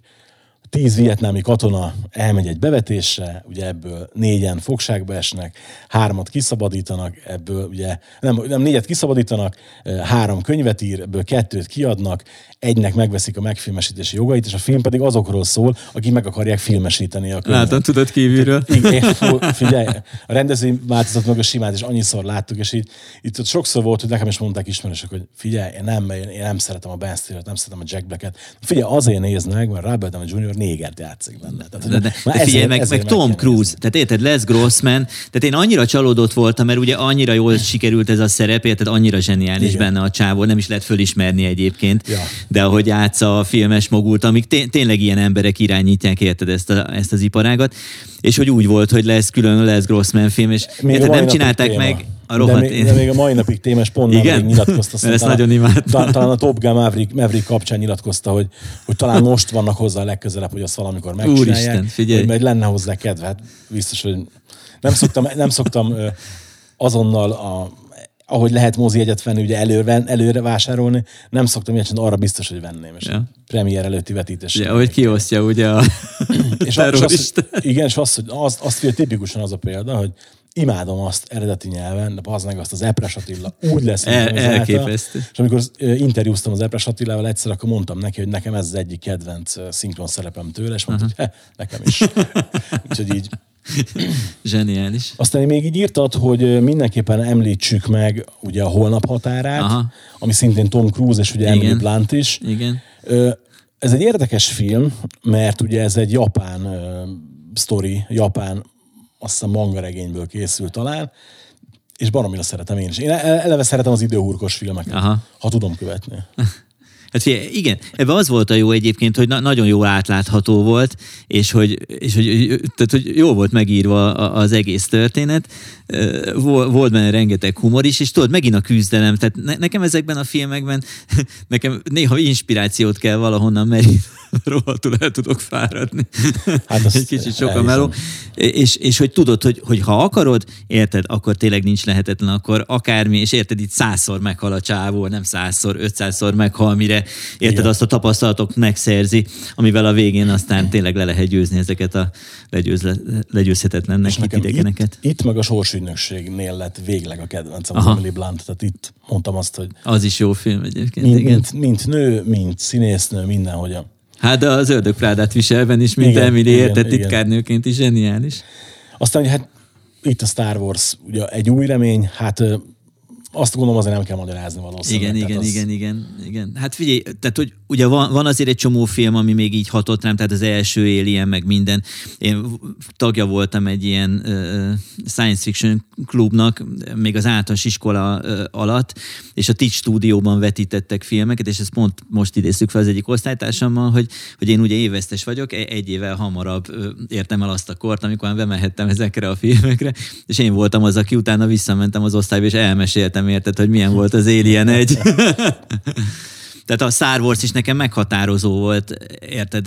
Az első előadáson voltam egyébként a Corvin moziba, órákig álltam sorba jegyekért, és Hát egy zseniális élmény is volt, és tudod, annyira más technológiai szintre emelte a, a science fiction filmet, hogy tényleg amikor kijöttünk a moziból az öcsémmel, érted, néztük az eget, hogy akkor a TIE Fighterek, érted, jönnek Meg plusz felírtad még a reményrabjait.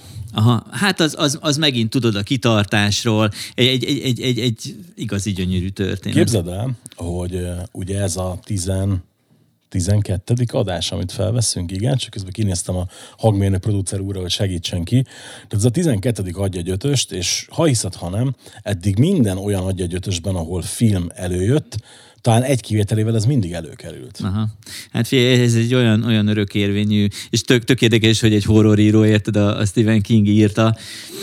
Mondjuk érdekes, hogy abban a kötetben, amiben ez az eredeti novella megjelent, uh-huh. ugye a remény rabjaiban, uh-huh. abban van egy másik, amiben ugye vannak horrorisztikus elemek, de az is egy tök jó, az meg egy jó felnővés történet, ugye az áj mellé. Aha, aha. És én mindig úgy szoktam, hogy elolvasom ugye ezt is, elolvasom az áj mellé, és megnézem mind a két filmet. Nekem is ilyen nagy, nagy favorit. Yeah. Top 5 sorozat. Figyelj, itt ez, nyilván ugye itt is előkerül a sci kezdjük is a sci Van itt ugye a Battlestar Galactica. Abszolút. Ugye, annak idején, megint csak a science fiction és a 70-es évek, illetve a 80-as évek eleje, hogy, hogy ö, ö, mi gyakran kaptunk volt Amerikába kiszakadt ö, ö, rokonunk, klasszikus eset, de sajnos nem örököltünk tőle hatalmas lóvét, de viszont mindig kaptunk tőle ilyen kis ajándékcsomagokat. És az egyik ajándékcsomagban volt egy, egy Battlestar Galactica matrica gyűjtő füzet, tudod? Amiben űrhajók voltak, meg, meg ezek a, a, a szájlonok, ugye a figurák, de még a kezdeti módon, és annyira akartam tudni, hogy ez a történet miről szól, érted? És aztán a, a 80-as évek elején, tehát az eredeti sorozatot nem is láttam, amit nagyon, nagyon bántam, de amikor megjelent ez a, ez a reboot, érted, ez annyira megfogott, tehát hogy, hogy ebben annyira jól, jól ötvöződik a, a, a klasszikus science fiction és, és az akciók, tudod, az űrhajós lövöldözések, de ugyanakkor van ez, a, ez az iszonyú íve az egésznek a, az emberiség jövőjéről, tudod, mondani való, hogy, hogy keresik a földet, tudod, és az ember annyira várja, hogy megtalálják.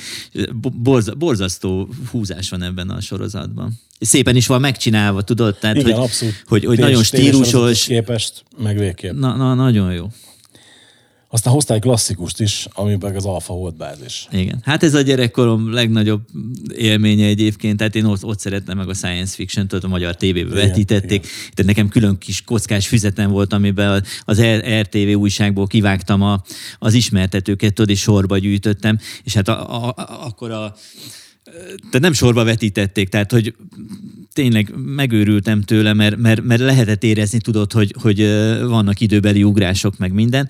Az első rész nyilván, hát ugye, ami az elszakadással kezdődik, Igen. de az egésznek megint csak a hangulata, tudod, a, a, az image, a, azok, a, nagyon szeretem akkor rajzolni, sokat rajzoltam, és hát érted, alfa holdbázist, azt füzetek voltak tele alfa holdbázis. Sőt, képzeld el, hogy, hogy annyira szerettem volna, tehát hogyha mondjuk a, nem találkozom a Lénárd Lacival, akkor, akkor én valószínűleg a, a science fiction irányba mentem volna el igazából. Tehát biztos, hogy valamilyen szinten a zene az meg lett volna, de hogy, de hogy és is nem, nem is íróként vagy rendezőként, hanem inkább a, a, a, a special effect módon. Tehát, hogy amikor ez Alfa Holdbázis ment, akkor 78-ban ki tudtunk menni a szüleimmel Ausztriába, és képzeld, hogy az egyik játékboltban megláttam egy sas modellt, és hát az nekem kellett, tehát el kellett döntenem, hogy akkor mit tudtunk megvenni, tudod, és akkor én a sas modellt választottam, és aztán mentünk ki az öcsémmel a homokozóba, tudod, a, a, a Villányi úton, érte Damira fölfüggesztettük a sast, és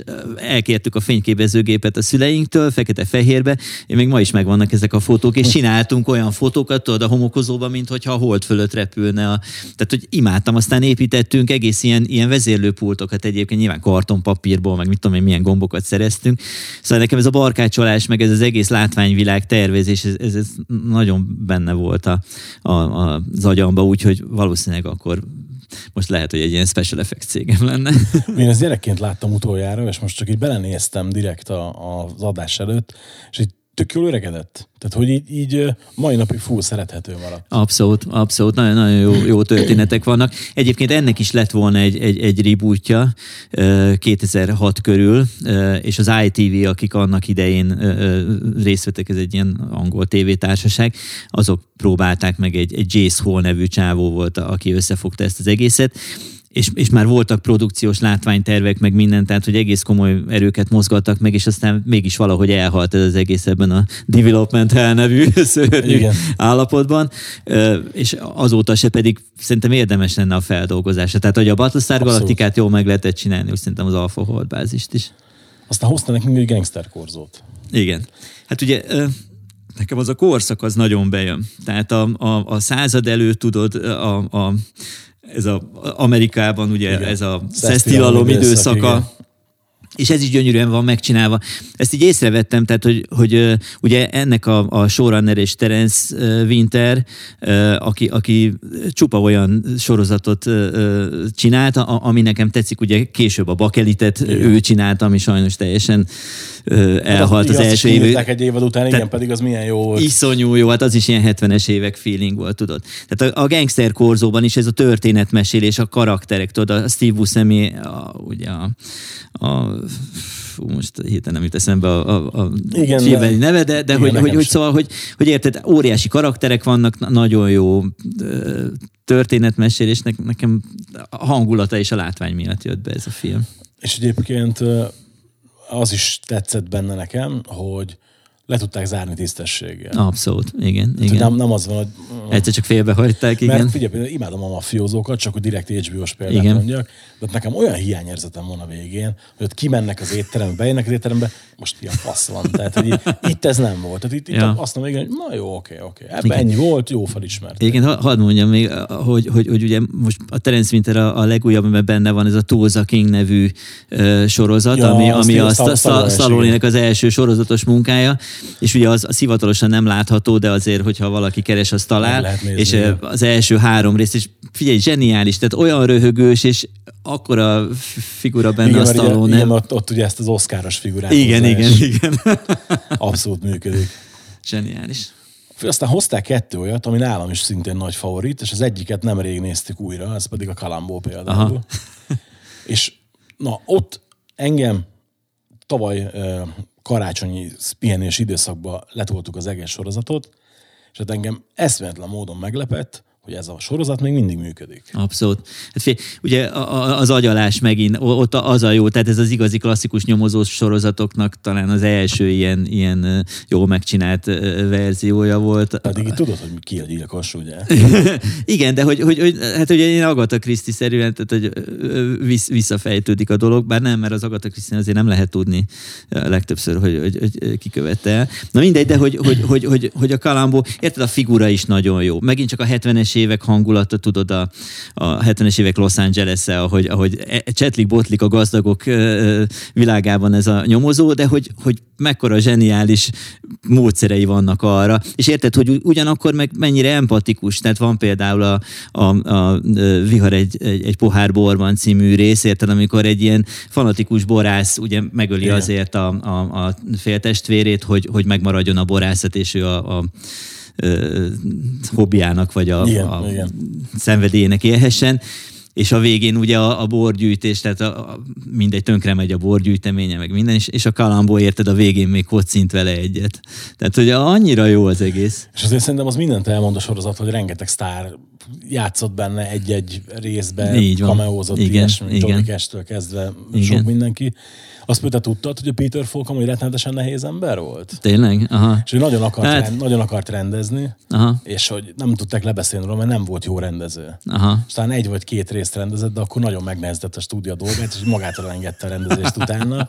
De hogy ő ilyen kibírhatatlan figura volt. Tényleg? állítólag. Figyelj, Igen, vagy- annyira, annyira Mert- aranyos figurát játszik, hogy Mert hogy annyira hihetetlen. magáénak érezte a sorozatot, meg annyira, Aha. hogy a maga képére akarta formálni, hogy ő ilyen, ilyen kis, kis kiállhatatlan volt, de mondjuk meg tudom érteni, tehát hogy valószínűleg ugye azért neki ez volt élete főműve. És aztán hoztam még egy ilyet nekünk, ez pedig a Poirot. Igen, igen. Hát ugye az is elsősorban a hangulat miatt, én, én, én ezt, az, ahogy mondtam is, ezt a századelős környezetet nagyon szeretem. Olyan, olyan környezetben is nőttem föl, ahol még érted a nagymamámnak a, a bútorai között, tudod, Igen. Rengeteg könyvünk volt. Tehát, hogy, hogy ezt, a, ezt a klasszikus polgári hangulatot én megéreztem, nyilván nem a, nem a századelőset, ö, de, de még voltak nyomai.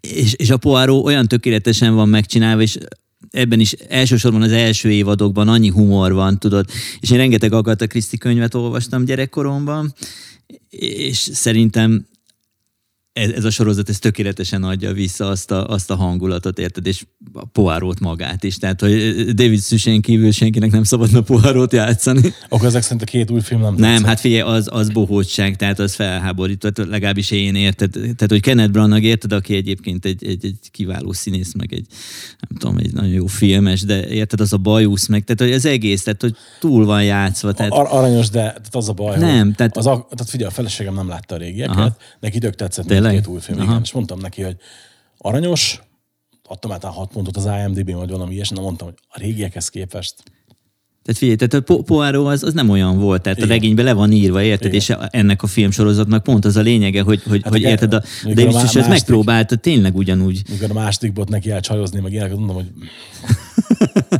Nem. abszolút nem Tehát volt. figyelj, én annyira, annyira szeretem ezt a sorozatot, egyrészt a zenéje is nagyon-nagyon jó, tehát a Christopher Gunning szerintem zseniális zeneszerző. Ha, ha így komoly zenét hallgatok, akkor igazából filmzenéket szoktam, és, és, a, és az, az ő ilyen trackjeit is szívesen meghallgatom. Hogy, hogy egy, egy, múltkor valamikor voltunk kint Londonban, érted, és elmentem a Whitehaven Mansionbe, tudod, ahol Poirot lakott. Sőt, még olyat is csináltam, hogy megnéztem, hogy van-e eladó lakás. Nyilván érted, egyébként fedeztem föl, tehát volt akkor eladó lakás, nem az, ami, amiben a filmet forgatták, de hát ez nem magyar pénztárcának igen, való. Igen, sajnos. És a végére hagytam azt a kategóriát, amiben szerintem lesz orlógatás, lesz benne azért mosolyogás is. Uh-huh. Ez a top 5 csalódás, ami ugye lesz pozitív is és negatív is. Figyelj, szerintem kezdjük a negatívokkal, és uh, utána tudjunk még egy jót mosolyogni Jó. a végén. Ugye kezdjük szegény Lacival talán. Uh-huh. Hát igen, hát érted, tehát, hogy erre nincs igazán jó szó, tudod, hogy, hogy az, amit mi csináltunk az elmúlt 30 évben, ami az én felnőtt életemet jelenti, sőt, hát a tínédzser éveimnek is az utolsó érted, részét, az, az vele együtt történt. Tehát attól a pillanattól kezdve, hogy mi megismerkedtünk, lényegében mint testvérek voltunk együtt, és, és mindent együtt csináltunk. És, és, és ha valamit nem tudtam elképzelni, akkor hogy az milyen Lénár László nélkül érted létezni. Szóval, hogy, hogy nagyon sok minden meg tudtunk beszélni, nem mindent egyébként, Laci azért elég zárkózott ember volt, én sem vagyok egy ilyen rettenetesen nyitott valaki, de, de szóval, hogy ő, ő például, a, például a betegségéről érted, vagy, vagy arról, hogy mi bántja, vagy tehát, hogy ezekről a lelki dolgokról nagyon nem, nem tudott beszélni. De egyébként meg iszonyúan tudtunk jól együtt röhögni, együtt lenni, tudod, tehát a zene az tényleg összetartott minket, mert rohadtul ugyanazt szerettük, meg ugyanaz érdekelt minket. És hát annyira váratlanul történt ez az egész, hogy, hogy tehát, hogy felfoghatatlan volt, tudod. Tehát egyik pillanatban beszéltem vele, és a másik pillanatban nem lehetett vele beszélni. Tehát, hogy, hogy így félbe maradt valami. Tudod, egyszer csak látom a, a, azt a képet, értem, amikor utoljára kimegy a, az irodából. Aztán én még láttam, tudod, a kórházban, amikor már feküdt az ágyon, de hát akkor már nem lehetett vele kommunikálni. Még kétszer beszéltünk telefonon, kurva gyorsan ö, romlott az állapota, érted, és, és ne, nem tudtuk lezárni ezt az egészet, tudod? Tehát, hogy, hogy ez egy rettenetesen félelmetes dolog, és hat mindenre nyilván a, a, a, az üzleti életben is, meg a, az, hogy az ember milyen lelkesít, és hogy érted, van-e, van-e még értelme ezt az egészet csinálni úgy, hogy ő ennek nem része, érted? Nyilván a, a, az olvasók miatt, a közönség miatt, meg egyáltalán a zene szeretete miatt van, de, de soha nem lesz már ugyanaz, mint amilyen volt. És érdekes, hogy mikor elment, pont akkor gondoltam abba vele, hogy az elmúlt tíz évben rengeteget beszélgettem ugye vele, amióta uh-huh. ott vagyok a Hammernél én is, és számtalan volt, hogy megkérdezte, hogy figyelj, öcsi, mi van veled, hogy vagy, stb.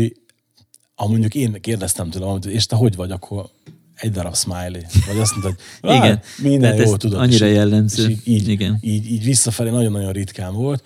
És az utolsó időben, utolsó hetekben, hónapokban volt egyszer-kétszer, hogy ő is így mondott egy-két dolgot, meg, meg fölhívott csak úgy ilyesmi, uh-huh. és hogy, hogy tehát az a, ahogy mondod, hogy utólag minden értelmet nyer, és hogy így, így örülök neki, tudod, hogy legalább akkor jutott egy pár ilyen momentum, meg pillanat, de hogy szerintem az utolsó beszélgetésünknél volt, az elmondta kétszer, háromszor, hogy mennyire büszke rá, hogy, hogy ilyen sokat fejlődtem, és hogy egyre jobb cikkeket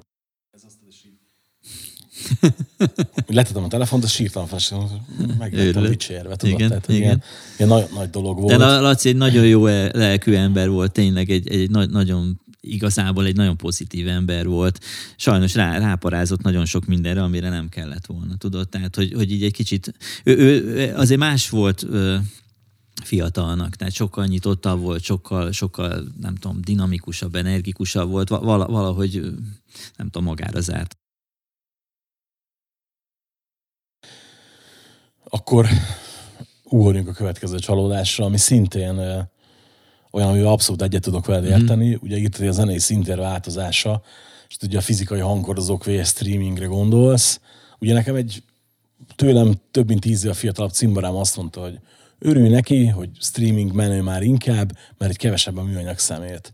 És mondtam neki, hogy lehet ezt így nézni, csak ez sose fogja betakarni a valóságot, mert hogy a fizikai hordozóból sem kap túl sokat egy zenész, de még mindig többet, mint a streamingből.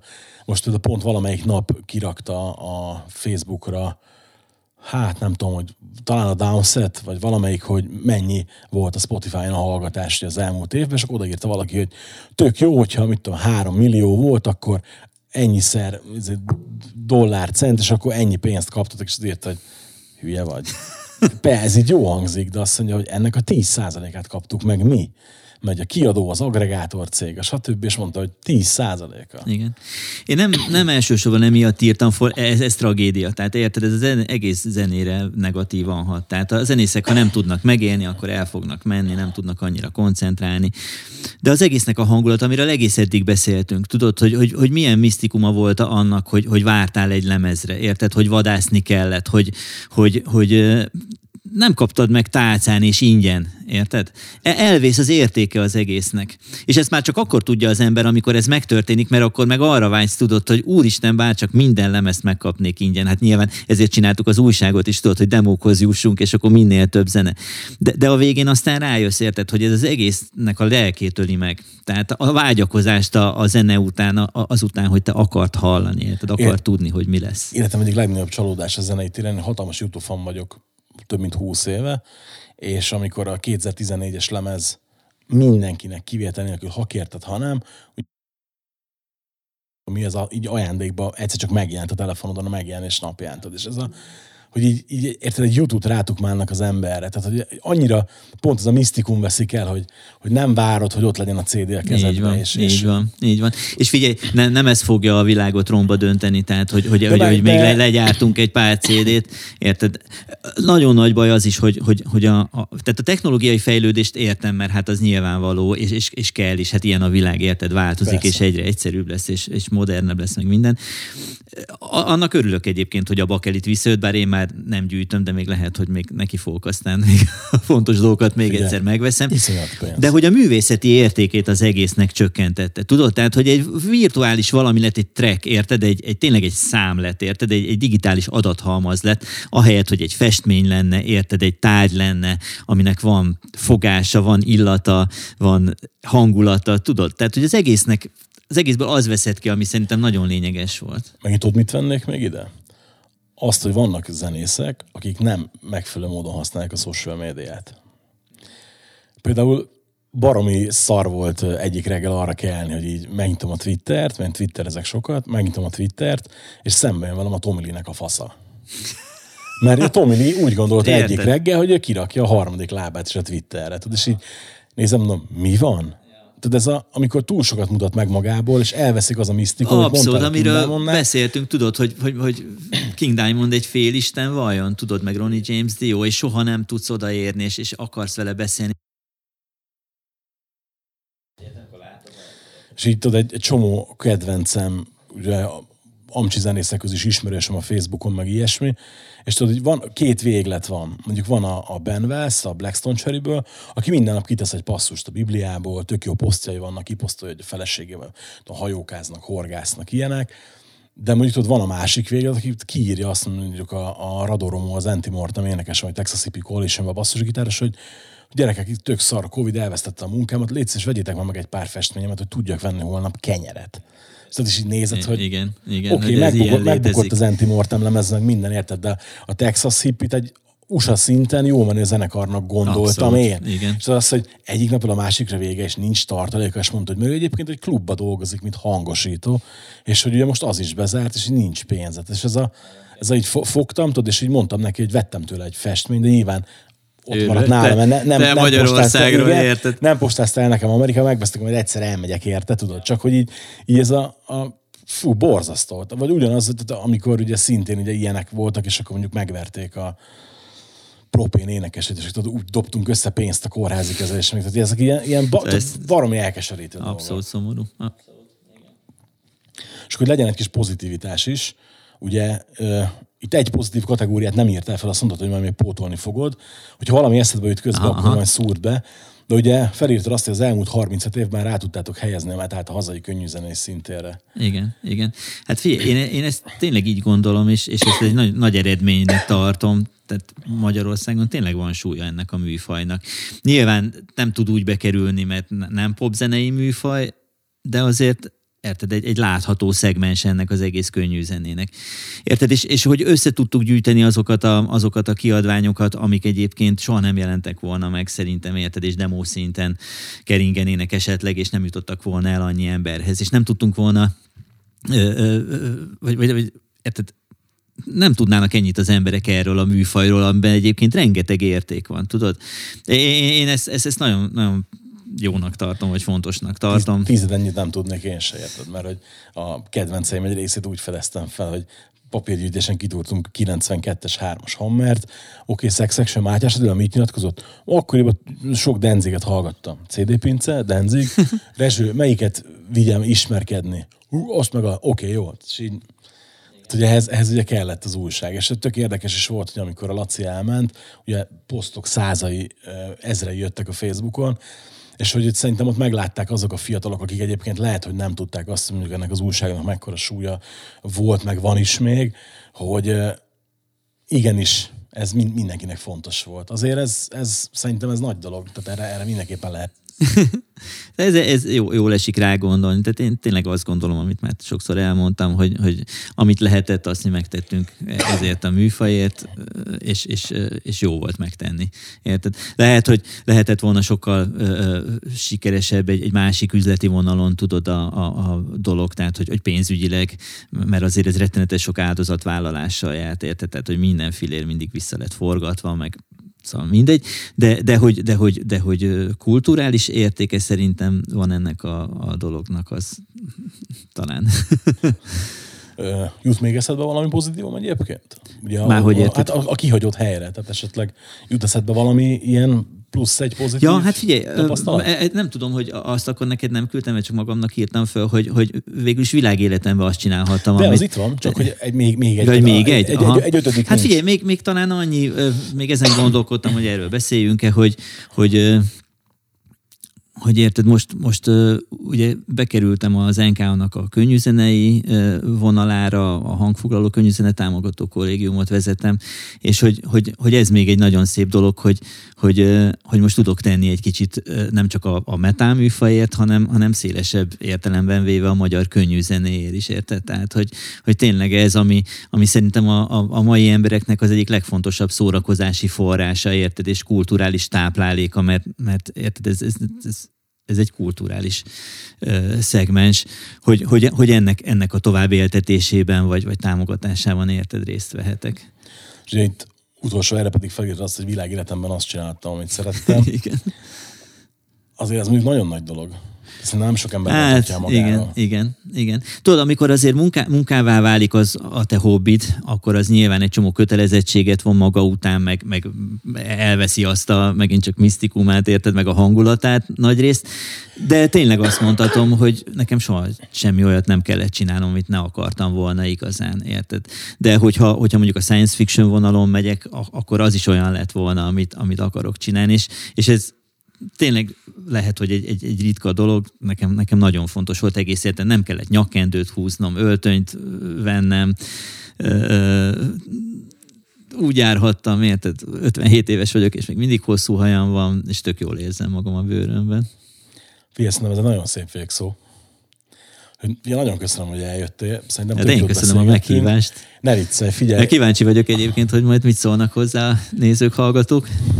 Szerintem pont azért fogják szeretni, mert amit mondtam, hogy vannak benne meglepő dolgok, de ugye azért vannak benne rád jellemző dolgok, viszont szerintem sikerült olyan perspektívákat megvillantani, ami eddig nem feltétlen volt Abszolút. ennyire egyértelmű. Hát figyelj, olyan dolgokról beszéltünk, amiről szerintem, tehát még például a sorozatokról, vagy a filmekről, amiről Épp, még igen, soha nem igen, beszéltem igen. senkinek. Pontosan ezért.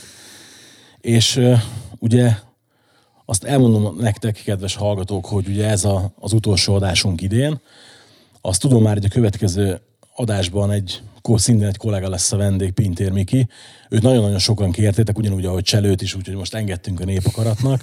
Ez adás januárban jön, és ha minden igaz, akkor most, amikor ez adás kikerül, még van egy pár nap hátra karácsonyig, úgyhogy mindenkinek nagyon boldog áldott karácsonyt kívánok, és boldog új évet. Tartsatok velünk jövőre is, meg természetesen olvassatok Hammerwordöt, mert nektek csináljuk, ha mondhatom így, több eszem egyes szemébe. Köszönjük szépen, hogy itt voltatok velünk. Sziasztok! Ez volt az Adj egy ötöst. Tartsatok velünk legközelebb is. Adj egy ötöst, a kedvencekről.